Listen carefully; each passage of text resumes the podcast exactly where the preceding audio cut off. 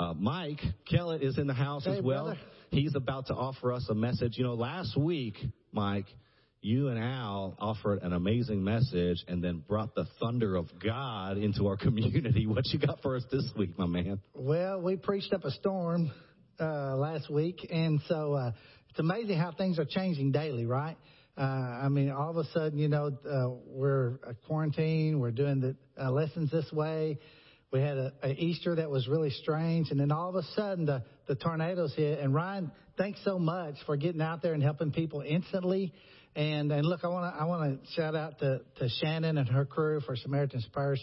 They are actually watching live stream too. Some are in different parts of our building even. So thank you guys so much. We'll be telling you more about that later on. But uh, Ryan, I, I, I called you and I Yep. think you guys were like taking shelter or something. Tell we us were. about that. Yeah, so uh, we're watching the news. Well, of course, we get home from uh, Easter Sunday just hearts full because it's one of our favorite days of the year. I had a pork uh, loin smoking on my back patio, and uh, we were getting ready for lunch, and then all of a sudden the storms came through, right? And uh, we're watching the news, and then our power goes out. And right before the power went out there, they said, hey, tornadoes coming to Sterlington, take cover. And of course, I live in Sterlington, so I was like, oh, oh boy. Uh, so I, I, I kind of prepped our family. I said, hey, look, if it, if it goes down, this is where we're going to go. We had our little designated spot, which was our uh, hall bathroom bathtub. Uh, and uh, so I'm watching outside because our power's out. We, we've got no way to, to, to track it. And then we saw the trees start to bend in ways that they should not bend. And then I started hearing the winds in ways I don't, I'm not comfortable hearing. So I said, hey, let's take shelter. So we're in we're in the bathtub. I'm kind of running back and forth, and my oldest son Isaac, he's crying because I mean this is a this is a fearful time, and I don't know why, but the verse came to me in Isaiah 41: "Do not fear, mm. for I'm with you." And and I kept repeating that, and then Miranda started repeating that to our kids, and and it calmed everybody. It's amazing the calming power of the Word of God, and thankfully the storm passed over us. Uh, but what was cool was immediately after the storm, I get a call from Sean Tonagis. He says, "Hey man, I'm ready to roll." So we're out trying to look for for work, and and that day we were able to to help. Uh, I think four families uh, immediately. We had some trees on their houses, and just get some immediate damage off their roofs, and and and get them to a place where they could at least tarp the roof and have some sort of normalcy. Because in that moment, everything's so overwhelming. You're looking out, and there's total devastation around your property, and you're like, "How how can I get it?" And then crews like Sean Tonagis, Steve Holiday was out there, um, Kevin Lowry. Th- th- that team shows up and says, "Hey, don't worry about it. We're with you." And it's that same Isaiah 41: "Do not fear, for I am with you," declares the Lord your God. Uh, so it ended up being a really blessing. It ended up being a blessing to be able to be a part of that, and a, a great Sunday overall. Well, I'll tell you, uh, Ryan, when I, of course, I called Ryan and, uh, and of course his first deal was, was like, uh, I'm in the bathroom and the, a, a voice in my head went, well, then why are you answering your phone? But then he went on to explain exactly what was happening and wise move, good move. Uh, so, uh, I, I, I had just come in from the outside. It really didn't affect us around my house very much. And, uh, so uh, I was kind of outside looking. I probably should have been inside hiding. I know, but uh, uh, I really didn't think it did that much damage till we actually got outside and started traveling to the neighborhoods and seeing uh, what had happened. Now, Al and I have a synergy together when we're preaching. So today I don't expect to preach up as big a storm as we did last week. So you're okay. Uh, I do want us to be aware of the weather. We do have warnings out. So uh, be conscious of that kind of thing. Uh, the, to get into our lesson today, I've asked uh, Silas Williams. He's going to be reading our scripture for today. So, Silas, it's all yours. Good morning, church family. My name is Silas Williams, and today I'm going to be reading John chapter 4, verse 34 to 38. My food, said Jesus, is to do the will of him who sent me and finish his work. Do you not say, Four more months and then the harvest? I tell you, open your eyes and look at the fields. They are ripe for harvest. Even now, the reaper draws his wages. Even now, he harvests the crop for eternal life so that the sower and the reaper may be glad together. Thus the saying, one sows and another reaps, is true. I sent you to reap what you have not worked for. Others have done the hard work, and you have reaped the benefits of their labor. Thank you and have a good morning. Thank you, Silas. I appreciate it. Let's uh, let's start with this simple prayer. Father, what we know not teach us, what we have not give us, what we are not make us. In the name of your precious Son, Jesus. Amen. We've been studying out of the book of John, and uh, a few weeks back, before our Easter time and special lessons there, we had, Alan and I did a lesson out of John 4 about the woman at the well. And, and if you'll remember, uh, the week even before that, we were out of John 3 and Nicodemus and his conversation with Jesus. I want to tie all that together because it shows something about Jesus and what he said he was going to do. You know, Jesus said from the beginning that he was here for the whole world, and that he came into the world. And even though his own rejected him, uh, still he he loved us. And in John three, we had that famous verse in three sixteen, right? For God so loved the world that He gave His one and only Son for us, right? And and did that so that everybody believes can have eternal life. Well, that verse is right in the middle of a conversation and a context with Nicodemus. Now Nicodemus came, remember, at night, and he's a devout man. He is a uh, educated man. Has a lot going on in his life that's good, and he comes to Jesus. In this story, a woman comes, not at night, in the middle of the day, in the middle of the sunshine. She comes uh, uh, not full of education. She comes as an ordinary woman, uh, someone that has not been devout necessarily in her religion. She comes as a woman that has obviously some moral problems in her life. And yet now she has an interaction with Jesus. You see Jesus going to all kinds of people. You get it? So when he says in 316 he's going to all the world, now he's going to show them throughout this book how he really is going to all the world. And everybody's slow to get that because they think he's coming for the Jews. When they hear world, they think their world. They don't think everybody else. So he has this conversation and he takes her to a point where she realizes who he is. That he really is a, a, a prophet. First, he's just a Jew. Then he's a prophet. And then he's a teacher. Now she realizes he's the Messiah. And so she all of a sudden now has a message to take out to the whole world. Uh, I want you to remember these three things and see how they happen as we read the story. We see the need, we speak the message, and we share the joy. Got that? See the need, speak the message, share the joy. Uh, look what happens here in verse 27 of chapter 4. The disciples will return, and they're surprised to find him talking to a woman. But nobody asks him, What do you want or why are you talking with her? They're silent, okay? They see him doing this thing, but then they're silent. Then, leaving her water jar, the woman went back to the town and said to the people, Come see a man. You got to meet this guy.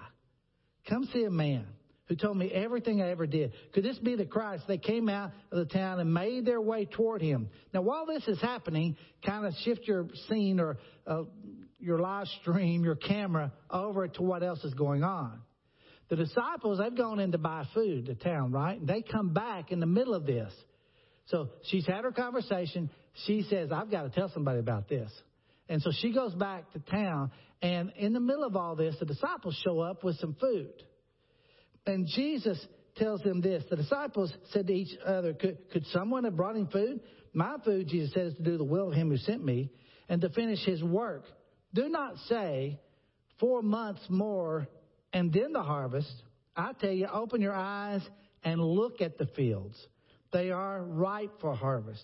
Even now the reaper draws his wages, even now that he harvests the crop for eternal life, so that the sower and reaper may be glad together. Thus the saying, one sows, and another one reaps is true. I send you to reap what you have not worked for. Others have done the hard work, and you have reaped the benefits of their labor. So all of a sudden, he has this conversation with the disciples to get them to see the need, to get them to realize the fields are, are white in the harvest.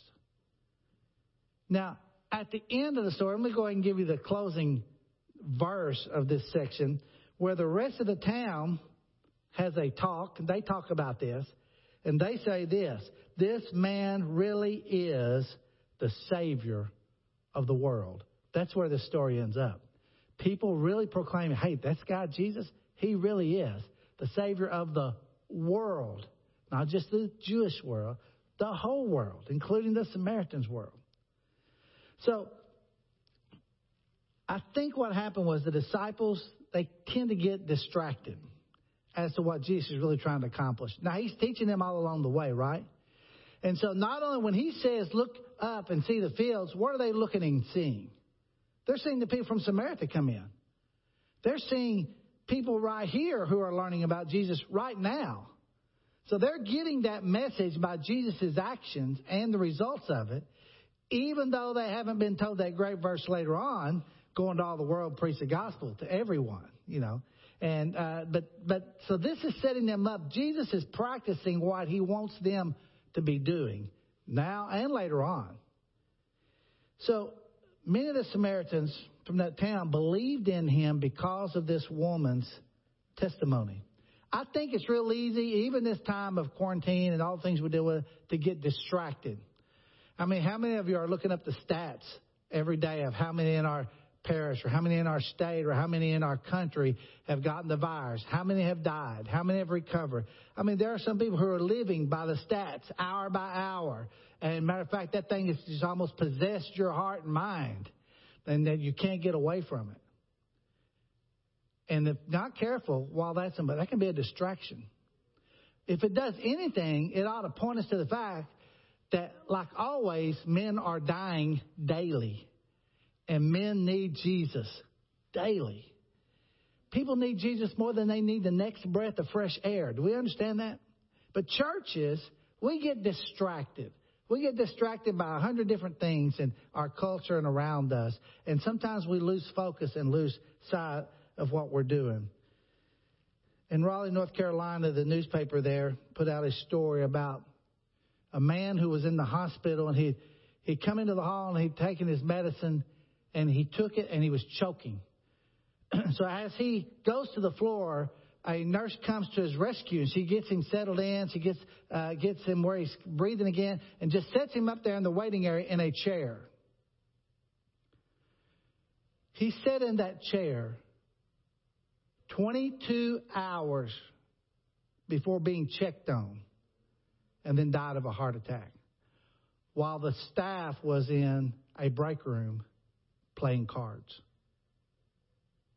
You don't think distraction's real? You don't think people can get distracted from what's most important to things that are, they're just enjoying in life? If there's one thing that kills churches, it's distractions. We get distracted by how, how, do we make our, our worship better than the next one down the street? How do we how do we do this for our kids' ministry? Will everybody want to come here instead of someone else's? It's not about that. It's about the harvest. It's about seeing the need in people. And that's our DNA as a church. Yeah, we're kind of a messy church. But because we've always been able to keep a focus on what's most important the gospel and its saving power to rescue people out of the mess of their life. We cannot get eh, distracted. We have to be someone who sees the need in people. Jesus is reminding the disciples the fields are white. They're hard. Now, they're, they're white right now all over the world. And quarantine or not, the church still has a job to do. Evangelism doesn't stop because we can't get together up in a big room somewhere. Matter of fact, I've been so proud of our, uh, our One Kingdom ambassadors around the world that are still taking the gospel, still baptizing folks, still tar- starting churches, even in the midst of all this, feeding people in their community, helping folks. That's what it's all about. We must not get distracted. We must see the need, just like Jesus encouraged the disciples to see the need. But I'll tell you what, unless we speak the message, nothing happens. You see, people's hearts are changed not by the good deeds you do. Hearts are changed by the story of what Jesus did for us on the cross. That's still the thing that changes men's hearts, that he died for our sins, that he was resurrected to give us hope, like we talked about last week during these. That story of the gospel is still the number one thing we have to keep speaking. That is the message to the world. And we can't lose sight of that message. This woman, she's got the message. And look, she went back with enthusiasm. She went back unashamed of her mess she was in. She went back to her community witnessing about the one that she found out to be the Messiah. And through one woman, all a whole town comes and understands who Jesus really is. The Bible says, verse 39 of chapter 4, many of the Samaritans from that town believed in him because of the woman's testimony. He told me everything he ever did, she said. So when the Samaritans came to him, they urged him to stay with them, and he stayed two days. And because of his words, many more became believers. She became a believer. She brought some became believers, and then many more became believers. See how this thing's multiplying out? They said to the woman, We no longer believe just because of what you said. Now we have heard for ourselves, and we know that this man really is the Savior of the world.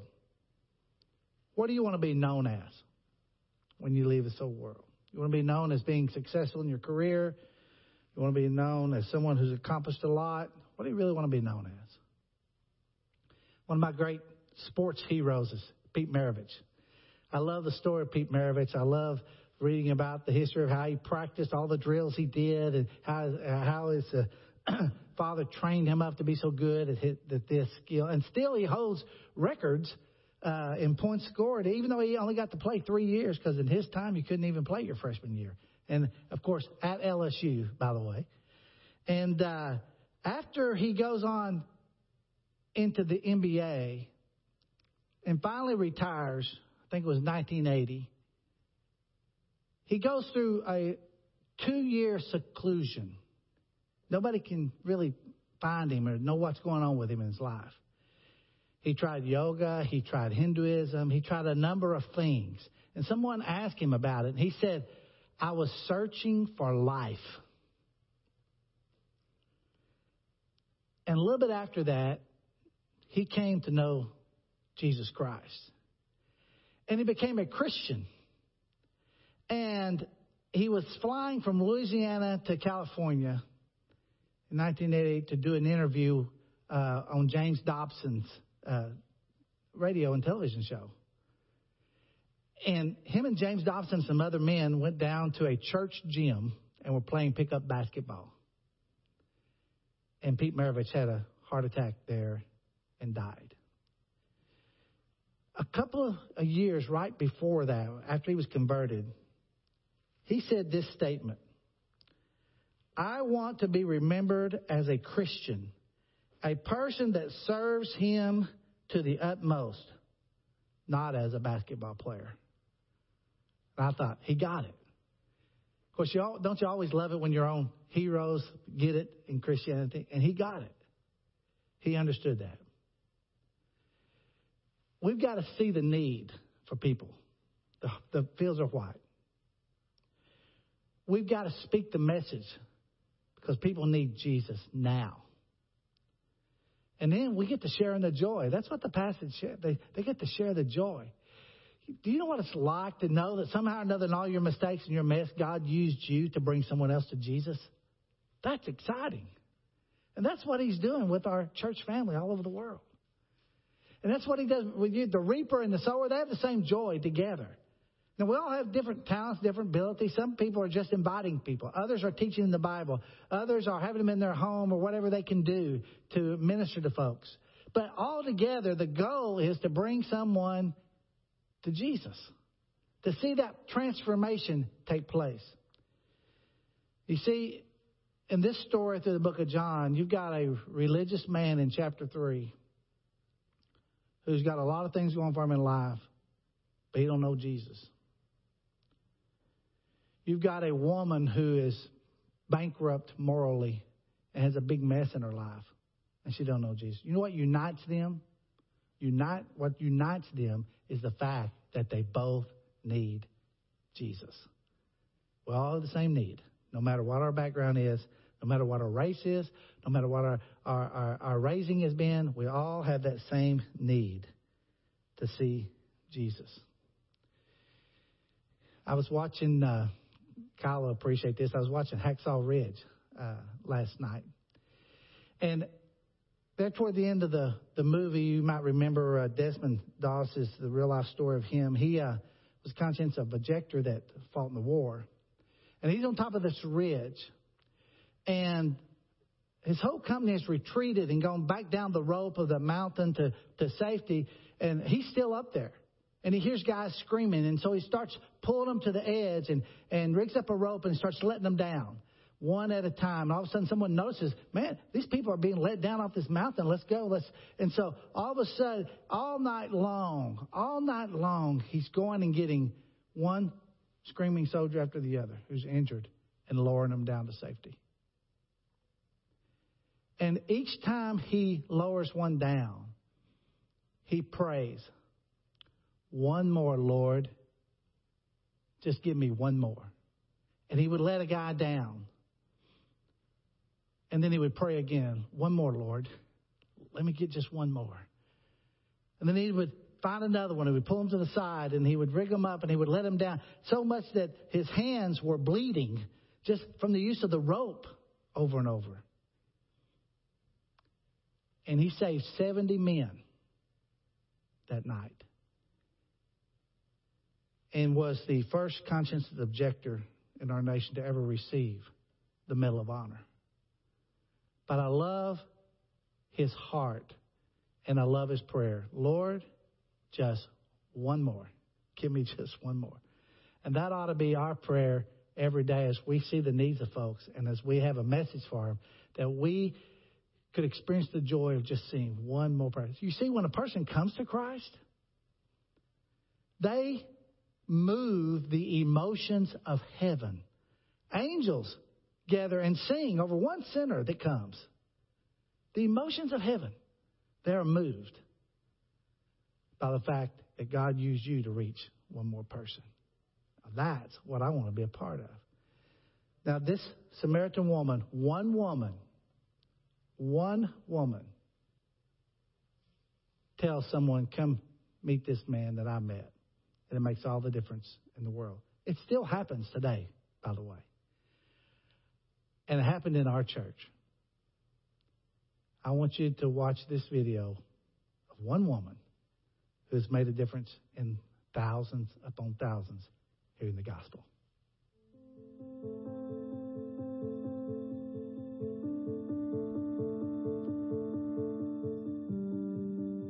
There was nine in our family. My mom brought so many people to the Lord, and uh, she brought all of her brothers and sisters to the Lord. All my life, it's been really important to me to tell people about Jesus. I wanted my brother to know the gospel. I knew he was so strong. I mean, and, and a leader. He was going to lead you, either good or bad, but he was he was going to lead. Well, I needed some help, and I knew who would be that help would be Bill Smith. I just started asking him to come. I said, I want you to meet my brother, and uh, I actually nagged him, just begged him, and I'd say, please go see my brother with me, and he did. She called me, called me, and called me. So Jan just kept asking me, would, would I go talk to him? After uh, about a month of her constantly asking me, and she said, he said he'd see you. So I'm excited about getting to talk to Phil. I knew his reputation. So when I got there, he went chicken. It aggravated me, to, to be frank. I asked where, where, where is he? I said, he's down at the bar. I said, well, I'm heading down that way. I walked out their, their door and down this hill down to the uh, tavern. I said, Robertson? He says, Smith. And I went in and started talking to him. It was one of those occasions where we both liked each other. And so then when we finished the, the, the study, uh, we took him down and baptized him. He's the same Phil, except the Holy Spirit's in him. I praise God for what he's doing for the Lord's kingdom. It changed their lives. It changed Kay's life. It changed their kids' lives. I mean, it was like, it's just, it was unbelievable to, to watch. It was like a miracle. And it's just, you're just watching this total change. And no one comes to his house and leave, and they don't leave without knowing, without hearing the gospel. I mean, it is, it is his life. He's a special guy that God has, I really believe, picked to help people to find Him. My life before Jesus, I basically just got high, got laid, got drunk. That was kind of the big three. My problem at 28, I didn't know what my problem was. That was the problem. Before I met Jesus, I didn't know that Satan controlled me. I didn't know that. In a moment of weakness, or maybe on God's part, I sat down and what I heard, the good news about Jesus, stunned me. Said, let me get this right. Freed from Satan, freed from sin, freed from guilt. Whew, that's a big one. Peace of mind, free from law. You don't have to be perfect anymore. And finally, free from the grave. That's what Jesus does. I'm thinking, uh, that'd be a home run. I'm rich, and I'm somewhat famous. But neither one of those things can remove my sin or raise me from the dead. They can't help me at all. Therefore, I prioritized Jesus and the blood he shed for my rotten sins and the resurrection. I am thankful to the Almighty for rescuing me from that hell hole. Never arrived, but I'm a lot better than I was. So from there, since I had heard it, I thought, well, one thing's for sure. I'm going to try my best to make sure that all these poor souls weren't in the same shape I was in. If it's up to me, I'm going to make sure they know at least the story about Jesus. I'm going to try to get it in their ears if they'll listen. Amazingly, tens of thousands have responded in a positive way to Jesus, Son of God. Therefore, I take them one at a time, try to help them. I was up to 28. I'm now 69, one year shy of 70. So I've been at that for about the last 41 years. Mike Owens had the drive and the fire and the love for his fellow man. And he told me, he said, listen, Robertson, every time you have a Bible study, I want to be sitting there. You all get together and a lot of people being converted. He said, I don't know how to convert someone. He sat in on every Bible study we had for about a year, which was a lot. And after about a year, he said, I got it. I said, well, get after it. Well, he took off, and to this day, he's still going. That guy knows how to operate. I'm just sitting in there always listening. I said, that's a good one there. Honest. Growing up in the 60s and 70s, you know, drugs was just a part of the culture. And even though I grew up in the church and had a good home, I decided to leave because I really didn't see, from my perspective, a church that was real or where people could really discuss real problems. And so I left the church and uh, ended up in a pretty nasty methamphetamine habit. I would stay awake for days at a time. And one particular week, after I'd been awake for a whole week, I came in on a Sunday morning to uh, just crash. And as I laid in bed there, pretending to be asleep, our youngest daughter, Callie, came up to me. She was four years old at the time, just stood beside the bed. And I really pretended to be asleep and tried not to hear what she said. But what she said were words that just changed my life. How come Daddy doesn't do anything with us anymore? How come he doesn't go to church with us anymore? And she said, Well, if he doesn't go, then I'm not going either. It was my moment of clarity, the moment where everything became clear. I knew that I was taking my whole family down with me. Not just killing me, I was killing everybody that I claimed to love. Mary, my wife, came in. I told her, I said, Look, I want to change. And she said, Okay, would you talk to Ray? Well, Ray happened to be the preacher here at the time. I said, I guess I'll talk to him. And he came over that day and he said, Mac, you really don't have to go in front of the whole church and tell everything you've done, but it might help somebody else that's struggling with the same thing. We thought we'd get told not to come back. They came around us, they hugged us, they loved on us, they cried with us, and they said, You're our first drug addict. We don't know quite what to do with you, but We want you to keep coming back. And those are the words I heard loud and clear. Phil Robertson went to church here, so I said, I'll just talk to him because I hear that he goes and shares the gospel with a lot of people, and I'm thinking that I need to learn that. Well, it wasn't long before I knew every one of those scriptures by heart. And I thought, you know what? I can share this with other people. Then all of a sudden, I started sharing with other people as well. And so when I found out about Celebrate Recovery, saw what they were doing, and saw that this ministry was for anybody with a hurt, habit, or hangup. And so we started Celebrate Recovery. We gave people a place to belong. You know, I tell people all the time that drugs and alcohol really weren't my problem. It was my solution. Jesus Christ is my solution today.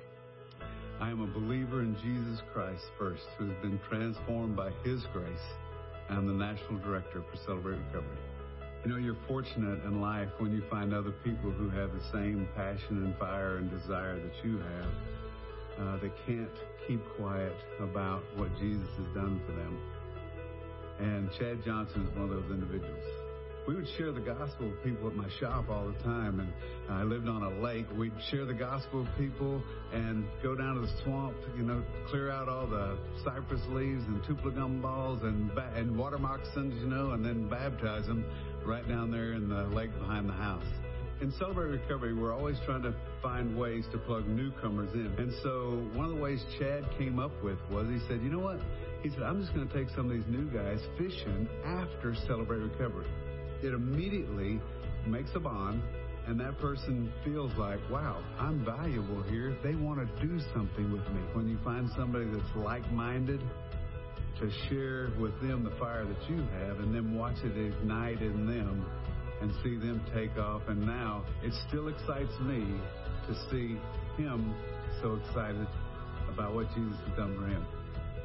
And the things you have heard me say. In the presence of many witnesses, in the presence of many witnesses, entrust, entrust to reliable men, to reliable men who will also be qualified, will also be qualified to teach others, to teach others.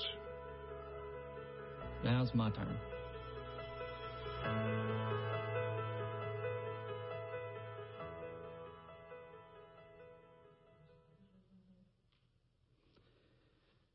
Many of the Samaritans from that town believed in him because of the woman's testimony.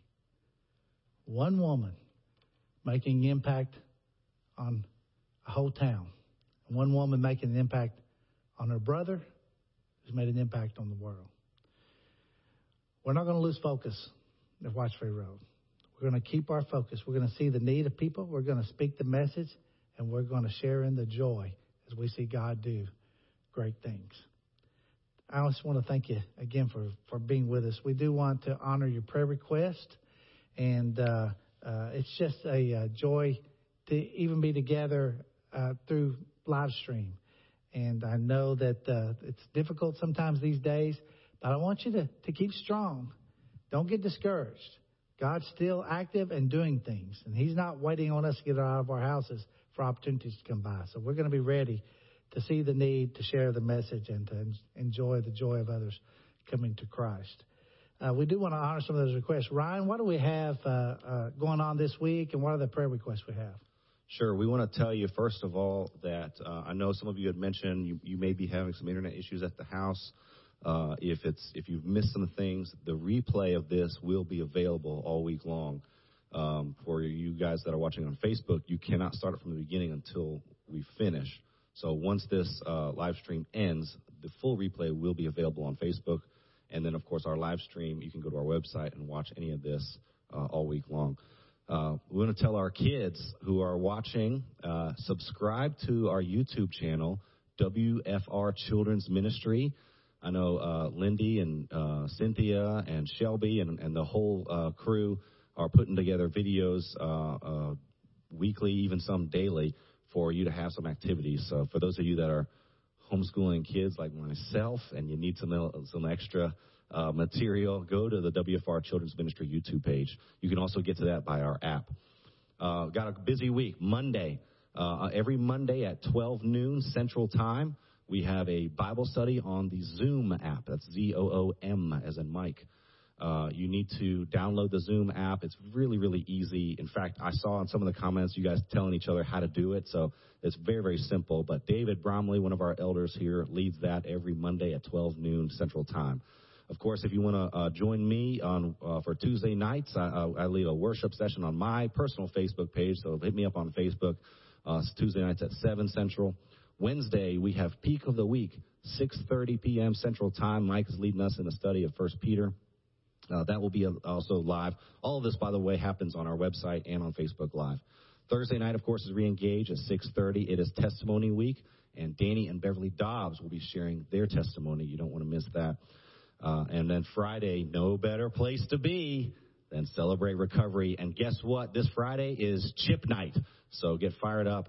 Uh, I know Kyle uh, and Rucker and Hudnall and David Owen are going to be leading the charge there. So uh, what a great night. That's 7 o'clock on Friday night. Uh, and they also have worship by the CR Band. Saturday, CRU, that Celebrate Recovery University location led by Richard and Tina Bass. That is going to be 6 p.m. So we've got something for you every night of the week. Stay connected, stay involved with us. Um, we've, we've got some things to keep us uh, in community uh, during this strange and unique time. Um, I want to say hey to Ron Mahmoodian, CK Black, Vanessa Stevens, Grant and Madeline Weatherford. What's up, fam?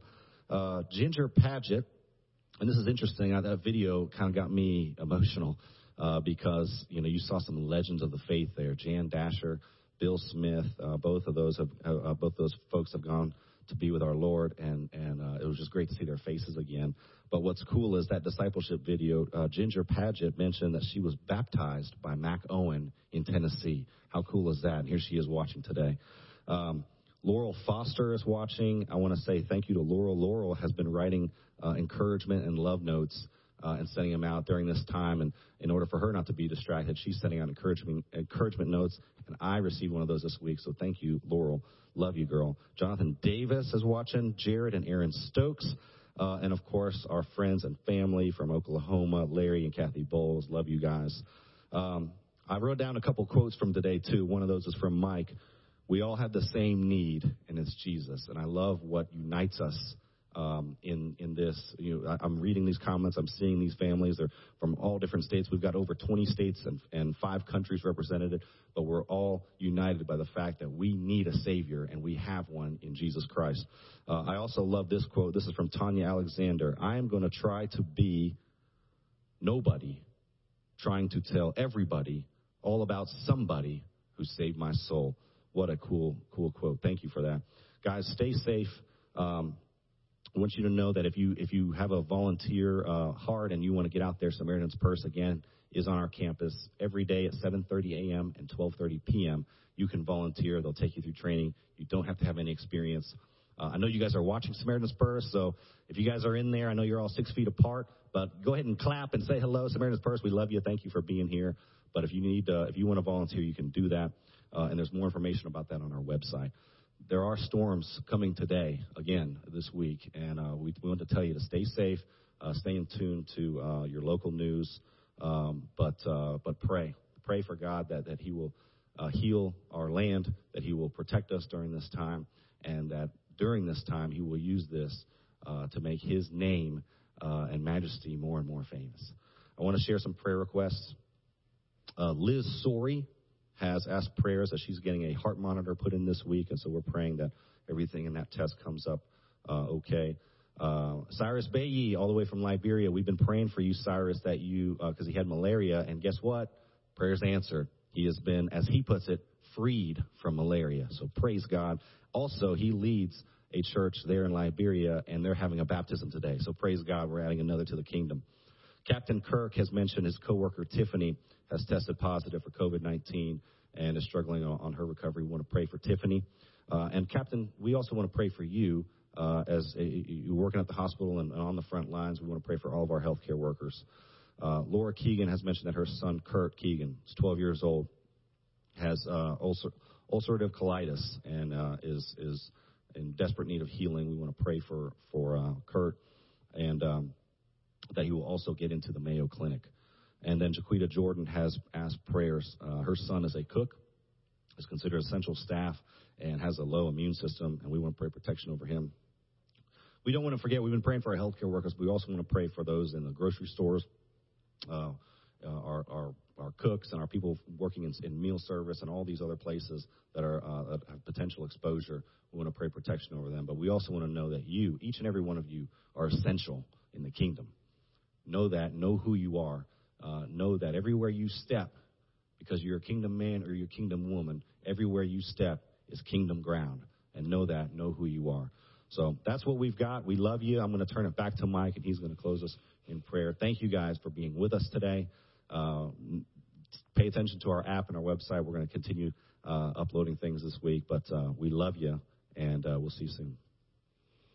Thanks, Ryan. We appreciate so much uh, your work in ministry and for taking these requests and for keeping us connected together as a forever family. Would you bow with me, please? Let's pray. Father, we are grateful for the day that we can be together. I'm thankful, Father, that Bill Smith's been able to come home, and uh, I know that he's been in the hospital a long time. Pray continued healing for him. Father, for uh, Liz uh, Sorey and uh, heart issues, we pray, Father, for her and for a great, uh, great report from her test. We pray, Father, for Cyrus. Thankful, Father, uh, that he's better now and grateful that to see the uh, good news being shared around the world in Liberia, especially with him. I pray, Father, for Tiffany, who's been tested positive. I pray for healing on her behalf and that uh, she can get over this quickly. I pray, Father, for Laura, her son, who's 12 years old. Just seems nothing hurts like our kids hurting, and we want to uh, always fix everything, but a lot of times we can't, but we, we know you can. So we join her heart and her voice in praying for her son. And Father, uh, for, for Frida and her family, Father, for the health workers that are on the front lines, we pray for protection. Thank you for their boldness. Thank you for their servant attitude, as well as, Father, those supplying our food, the grocery stores, other people, Father, that are that are open and uh, and really put themselves at risk to take care of us. We're so grateful. Father, I pray that there'll be an end to this virus quickly. And I pray that it'll wake us all up to be more conscious of you and the joy that we have being your children. I pray, Father, for our nation, for our president, our vice president, and all those in positions of authority. I pray, Father, for those around the world, that somehow or another, even this could open up more doors and opportunities for the gospel to be preached. We love you. We're thankful for the hope we have in Jesus. In his name, and the church said, Amen.